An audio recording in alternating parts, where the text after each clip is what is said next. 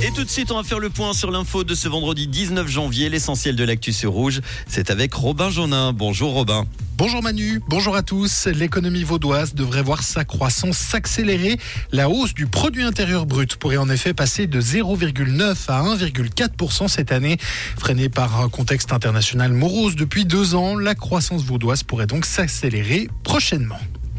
Le trafic ferroviaire a été perturbé cet après-midi en gare de Renan entre 14 et 15 heures. Si les CFF annoncent que le trafic est désormais rétabli, d'éventuels retards sont encore possibles. Un nouveau quartier de logement non loin de Palexpo, un site d'une quinzaine d'hectares qui prendra en compte les enjeux de la transition écologique selon la présentation du jour par les autorités. Ce nouveau quartier se situe entre l'autoroute et la route de Ferney sur le territoire du Grand Saconnet.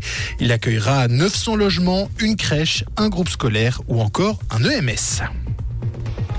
54 millions de francs, c'est ce qu'a coûté la campagne électorale pour le Conseil national de l'automne 2023.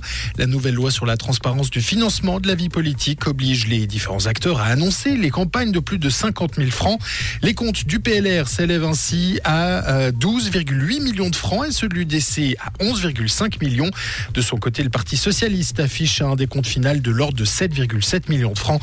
Le centre arrive lui en quatrième position avec 6,8 millions dépensés. Même en cas d'arrêt total du réchauffement climatique, le volume de glace présent dans les Alpes européennes diminuera de 34% d'ici à 2050. S'il se poursuit au même rythme, la moitié de la glace sera perdue, selon une étude lausannoise. Et on termine en hockey sur glace. Lausanne perd un de ses étrangers, sorti sur blessure lors de la dernière rencontre des Lions. Le Finlandais Mika Salomaki devra manquer plusieurs semaines de compétition, annonce aujourd'hui le club vaudois. Merci beaucoup Robin. Retour de l'info, ça sera tout à l'heure à 18h sur Rouge. Comprendre ce qui se passe en Suisse romande et dans le monde, c'est aussi sur Rouge. Le soleil est toujours là en ce vendredi fin d'après-midi. Attention, il fait très frais, des températures de 0 degré à Alamant, Lutry et Céligny, moins 1 à Mato, Boudry et Aigle avec une bise forte toujours autour du Léman.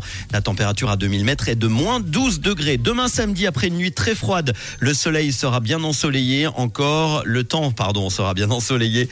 Il va falloir sortir les doudounes par contre, parce qu'en pleine, le matin, on aura entre moins 2 et 4, moins 4 degrés dans les régions à bise, moins 5 à moins 10 degrés en vallée et dans les régions de pleine non ventilée.